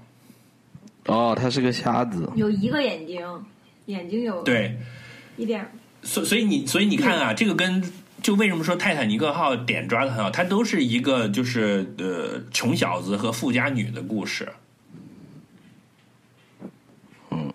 但这部片更直白，那个嗯女的已经瞎了，所以你说这个就老老人家看了也说对啊，你看这女就瞎了才喜欢他，是吧？嗯，这个这个片就是 好吧，说了一个不好笑的笑话，不好意思。我完全没有 get 到，对不起。我后来感觉到，就是产生了一种尴尬的好笑的效果。嗯，我觉得朱丽叶·比诺什还是真的牛逼的，就是朱丽叶·比诺什堪称法国巩俐。就你现在去看九十年代，从八十年代下半叶一直到九十年代，一直到两千年前后，就很多牛逼的文艺片都是他来主主打的，而且他是真的交足货的。就你不能想象这个电影没了他会是什么样子。嗯，法国巩俐，嗯，朱好黄牛，逼！嗯，对他演的确实是另外可以的就是红白蓝三部曲，也属于对，就是红白蓝那个蓝蓝就是他单刚嘛，就是几乎是他的独角戏嘛，然后呃白就是刚才讲的朱莉德佩演的嘛，所以是有一个交接班的关系的。那个时候德佩还是一个新人来，还有吗？我手机我讲完了没电了。啊，没有了，我要 哦，我想补充一个，啊就是可能就是一个比较意外的点，就是我我想挑战一下的，就是嗯，在我心目中啊，Rocky 是一个爱情片，OK，就是史泰龙的那个讲打拳的洛奇，展开讲我。把它当爱情片来看，就是你会，就如果你没有看过，那你就去看一下；如果你已经看过了，你听我说，不要把它当打拳的片子来看，你把它当一个爱情片再看一遍，你会发现一个全新的角度。嗯，它是讲两个人如何相遇、如何相爱，然后如何因为对方而把自己完整了的故事。就像那个阴阳那个符号的两条鱼找到了对方，然后这么一转，哎，就成了一个圆了。它整个这个故事的过程是这样一个过程，所以在我心目中，《霸王别姬》不是爱情片，但是《Rocky》是爱情电影。哦好吧，有理有我也不记得，我也不记得。我我我我 顺着不新桥恋。人往下说啊，就是啊，就是有一类有一类片，其实我原本是想说是，就是之前讨论的嘛，就是同性之间的爱情。后来你说《新桥恋人啊》纯粹启发了我，其实就是弱势群体之间的爱情。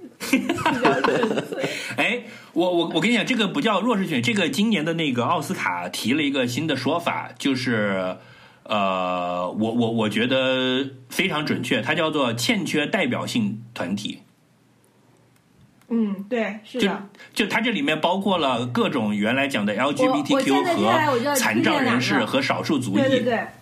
接下来嗯我就想推荐两个，当然就是同性，嗯我们拿到最后一趴说啊，就有这两个都是因为我提了这个主题以后呢，就是过了两周嘛，这中间我就去找一些我曾经标记过或者分数比较高的打标签的爱情电影，然后我没看过的，因为我其实说实话，爱情电影我其实个人一直。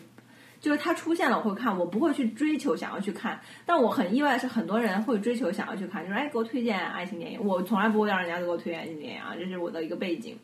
然后在这个背景之下，我去最近看了就大量的片，其中有两部就让我觉得很很优秀，但他们都是这个欠缺代表性人物 人群的这个爱情，让我觉得非常的牛逼。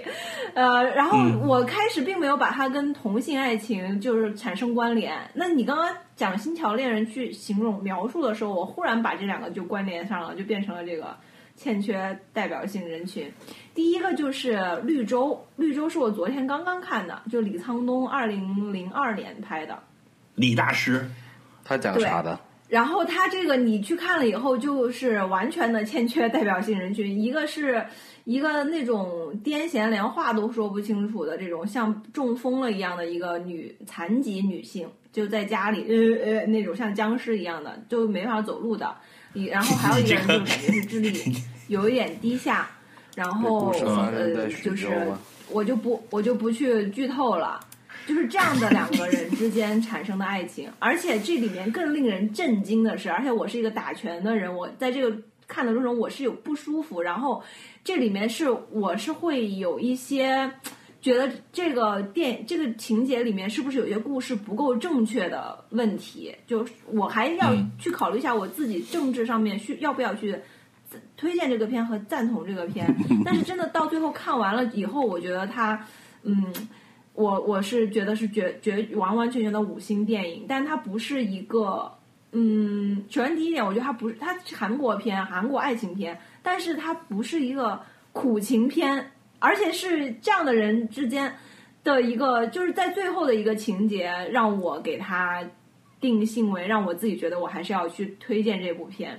然后让我觉得反感的是，因为其实最开始这个男的是要强奸这个女的，然后其实是猥亵了她，就是最开始的他们之间有一个这样的情节，然后后面又发展了一系列的内故事内容，嗯，所以这部片我觉得非常非常非常的好。我在看昨天看完了，打了五颗星，而且我觉得它很有一种东亚的精神，就是尤其是针对于这些就是少数群体吧，没有被不具代表性群体，它嗯，我觉得西方片的或者西方的那些精神，它其实是有一种嗯、self advocacy，就是我虽然是怎么样，但是我要就是为我这个群体去呼吁、去争权，对不对？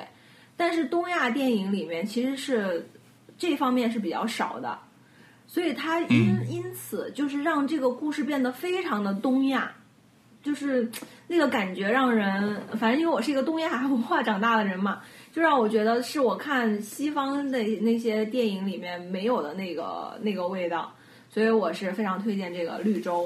那所以它是一部你可能看起来有点不舒服，肯定是不养眼的。然后，但是又不是很悲情的，就是就就推荐到这里哈，嗯，而且，嗯。这个是在腾讯视频还是哪儿，就是线上是有的，应该是有一个有一小但节那但那个会不会有删减？应该是有减、删减一些，但我看的时候我没有觉得有特别的影响啊。这个是绿洲，第二部的话是爱，就是那个迈克尔哈内克的，是二零一二年，博对，阿莫尔，啊，对，那个那个呃是也也是很很棒的一个电影。是的，他是讲了两个老年人，那其实我觉得也是，就是老年人之间的这种相濡以沫而，且老年知识分子，是的，嗯，就是我我其实首先第一点啊，我看这个海报，然后以及看这个他们给他打的标签爱情，以及我看的前半部，我都没觉得这个跟爱情有关，我觉得是讲的是家家庭的那种爱。嗯就是也是一样的，就是到了最后的场景，就是就忽然就是、嗯哦，眼泪止不住了，就是倒数第二场戏那个那个部分，就是立刻点题了。我发现我喜欢的电影都是有这个问题，就是其实你前面觉得好像没有讲啊，没有讲啊，没有讲啊，对吧？到最后他用一点点去，就是一点，你就哇塞，点石成金的感觉，那个呃非常非常的妙。所以这两部的话是，你刚刚讲到那个以后，我发现呢，就是它这个原因也是在于它把那个限定情条、剧情和人物限定的非常非常的紧之后，它就是给你来了一点精华。这两部也是因此，我觉得非常的好，呃，就是非常推荐。对，《爱》这个电影是我让我完全改变了对哈内克的看法的一个电影，因为以前我看了他的几个什么。嗯，什么白丝带啊什么的，我都没有很喜欢。但是我当时看了这个阿莫，我觉得我操，真的是牛逼，嗯嗯，是很厉害。嗯，好而且我一度就是都没看，因为我是去找来看抱着这。种去看爱情电影的心态去看的嘛，我一度中间我是有一点不耐烦了，就是就是有一点点焦躁，以及觉得很啊嗯，Why are you telling this story？就是我觉得啊，这个故事有什么可讲的呢，对吧？就是那种还觉得哎呀。西方人就是喜欢小题大做啊，哎，这也不是每个家庭都在经历的吗？然后直到最后，然后而且这个整个电影也很工整，非常非常的非常的棒。嗯，这两个是我最近就是捋一捋起来，然后就讲到了呃，讲同性电影之前，我还想再讲一个，就是再回到 我们之前里面提到的，就是发现那个呃，这算了，不太先先讲那个，就是呼声比较高，但是我觉得是可以看的啦。但是就是那个苦月亮，它也是一个谈爱情的，嗯，对，嗯，我觉得是比较比较比较小众的吧，就是大家可以苦月亮是不是某一期我们的节目我曾经介绍过？我忘了是在讲什么的时候，我跟大家介绍了一下。我有点不记得了，我记得好像是我推荐那个穿裘皮的维、哦维纳斯的时候，对推荐了一条对苦月亮，对，对，它这两个片都是有一点类似吧，就是讲这个情欲嗯和爱情，对。嗯，但这两部我并不是，并没有打五星了，就都是四星电影。嗯，就是就是谈到这里，就我不知道为什么，就他就蹦出来，我就讲一讲，然后就讲同性恋。哎呀，同性电影我真的是好喜欢呀！就是呃，这种爱情就是我心中理想爱情。嗯、燃烧女子的肖像，还有那个断背山，就是这两个，我就觉得哇塞，嗯，就是是好棒，好是棒，好棒，好棒，比较经典。燃烧女子的肖像，是任何时候如果在电影院重新上映，我都愿意去看一遍。太美了，太好看了。对，太美了，就光它那个海报，我都觉得就好看的要死。是的，是嗯是，但是这两个都，我觉得没有那么的纯爱。燃烧女子肖像上映的时候，我们是不是聊过呀？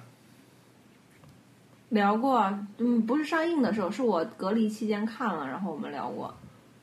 对，而且还拿它跟那个阿黛尔的生活有一个比较嘛，因为就是前后时间差的没有很久的两个法国片，而且都是女同性的。嗯，阿黛尔生活也很好看。呃，我我我我自己的一个观察是这样子吧，就就说这个东西就跟你看拍照片啊、拍电影，你有彩色电影、黑白照片、黑白电影，就因为你很多时候就说你你彩色的东西，你的要素很多，对吧？你你把它换成黑白之后，你很多要素没有了，没有了之后呢，你可以去专注一些你要你要去突出的一个要素。就就是我觉得他是这样，就是你不可避免，特别是在讲一些早期的电影，我我就举个例子，你如果去讲那个《傲慢与偏见》的时代，对吧？那因为男性跟女性他的社会地位就是有很大差别的，那很多时候呢，这里面的很多。这么巨大的一些社会地位啊，或者继承权的一些差别，就会放到一个爱情片里面呢，可能有时候会是一些干扰的因素，就是说你要说的一些话题，它没有办法那么很纯粹的去讲，因为你很难去嗯说这个变量是出自哪里。那那其实就是说拍一个同性的电影，它的一个点，就当然你说的断背山，它本身可能是有一些。呃，为这个同同性恋的一些平反啊，或者在社会里面，他他有他自己的一些主题啦。但是就说，如果是说从纯粹我们今天说的这个主题爱情片的角度，就是说它可以抽离一些这种男性、女性、社会因素，外部因素的影响，那可能可以更纯粹的去讲一些，就是说，那你抽离了这些可能社会上对两个性别不同的一些期待跟不同的一些社会地位的呃差距之后，那他可能会专注说一些其他的点，我觉得是有这么一个因素吧。但是呢，很多时候呢是是是，他但他可能也不会把所有的这些因素都抽离了。就是说呢，你即使没有了性别的差异，你可能还是也有这个阶级的差异啊、文化的差异啊、受教育程度的差异啊，对吧？这些东西。对你像比如说《甄嬛传》一直都是男女关系，但是那个就跟爱情关系不大，除非是中间的两个女的搞起来了，才有可能是爱情片。是个很好的比喻哈、是的。哎，我忽然发，我忽然想起一个我们居然没有讲的，什么？啥？一部日本的，什么？也是岩井俊二的快说名字，我快没电了。每个人再说一对部，《情书》不撑不住了。手机情书，啊，对，情书，我觉得就是讨讨论的很多很多了。你说你对情书有什么记忆和看法？也还好啦，因为脚趾没电了，就长话短说，就是我，就是长大以后再看，就是感觉小时候其实也并没有看懂了。我我发现爱情电影的一个问题就是，你处于人生不同阶段的时候，你看到东西真的是挺挺不一样的。就这一点，我觉得还是蛮有意思的，适合可以在不同的人生阶段看。而且我觉得我们三个人生阶段其实已经离开了那种对爱情有很多新鲜的好奇的那个时期，所以如果我们听众里面有就是十几岁的听众，不知道有没有啊？请在家长 家长陪同下收听本期节目，是吗？嗯，或者十八岁去看这些十八禁的电影的话，我觉得那个你现在看，然后再过一段时间，你可能在已经有过几段感情经历以后再去看的话，又不太一样了。那我觉得这一点还是蛮蛮妙的。情书的话也是一样，就是就是叫什么，就是理论与实践嘛，就是大家去看一个爱情片，然后在生活中。我其实后来我刚刚你们聊还有一点，我就觉得挺有意思的，就是我觉得那个我不喜欢的这几部话痨片，它其实都是比较实际的，就是它跟实践的那个关系很紧密。嗯，就是我自己对于爱情片的那种向往，或者说我喜欢的是一种我比较喜欢看的是一种翻译架空的它跟我其实隔得挺远。对，它其实有点就是就是更更更神奇，抽象的就不会，我没觉得这个对，而且我没觉得这个会发生在我本人自己是一身上。个假是一个假设性的讨论。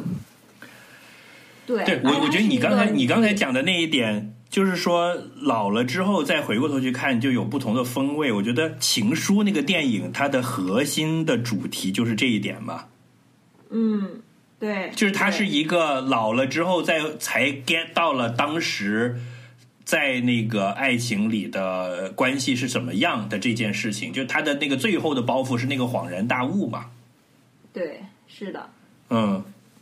可能小时候看就没有想那么多，就是对，那那个中山美穗在最后那一幕的那个表演，是我就是第一个，就是人生第一次被一个演员的即兴发挥的这种这种表达震撼的记忆。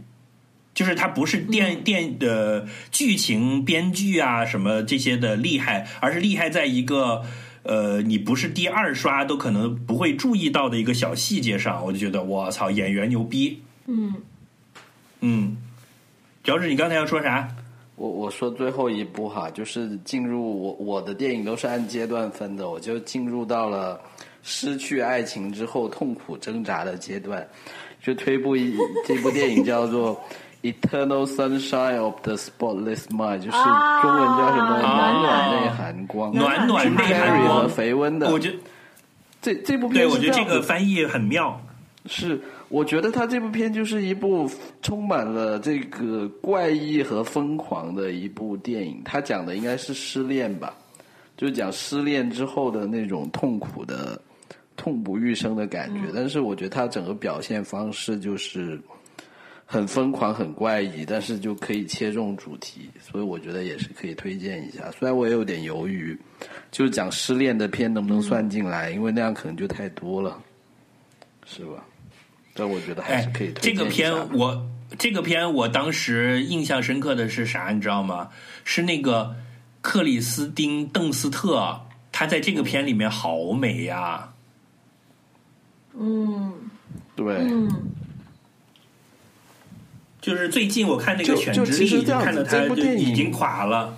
是，但是你想，除了他，其实每个人的形象都还挺颠覆的。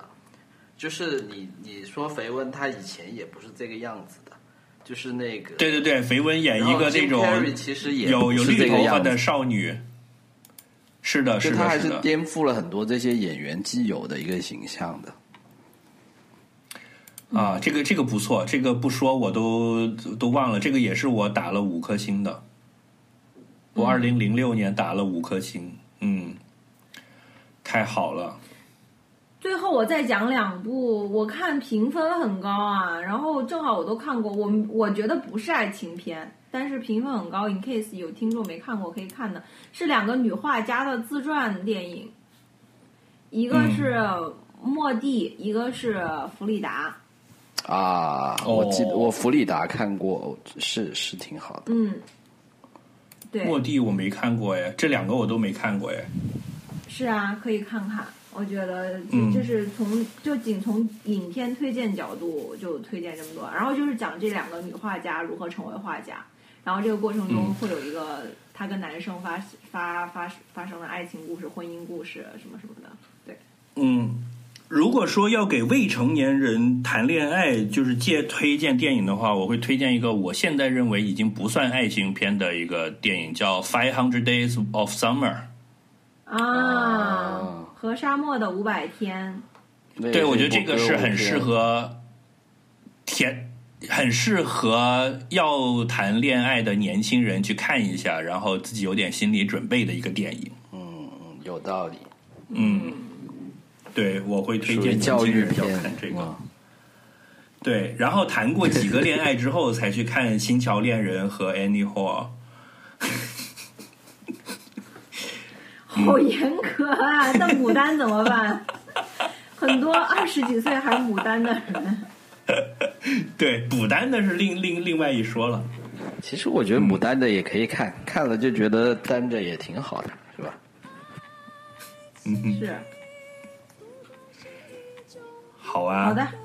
嗯行，好了，来我来传文件，然后睡觉了。我明天早上五点起床，我现在已经十一点了，拜拜拜拜。拜拜。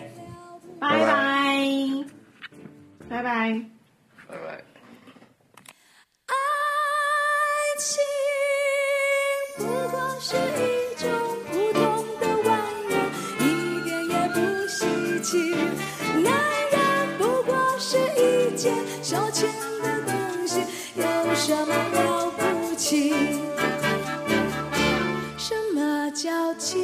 什么叫义？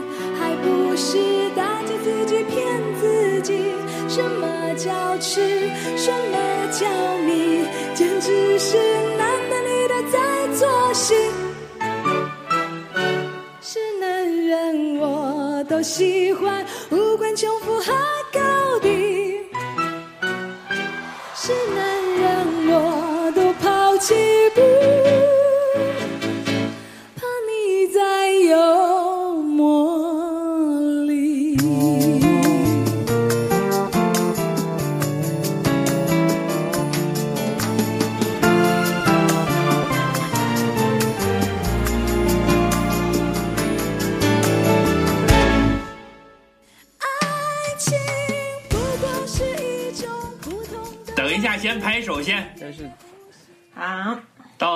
十北京七点零二分，七点零二的三十秒可以吗？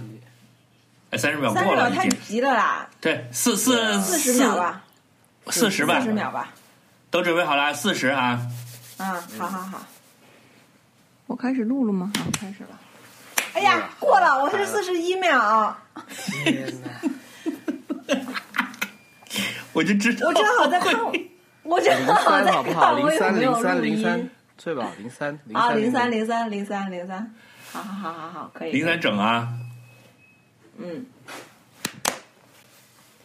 Hello，大家好，我是翠宝。Hello，大家好，我是脚趾。大家好，我是大西瓜，欢迎收听 S Train FM。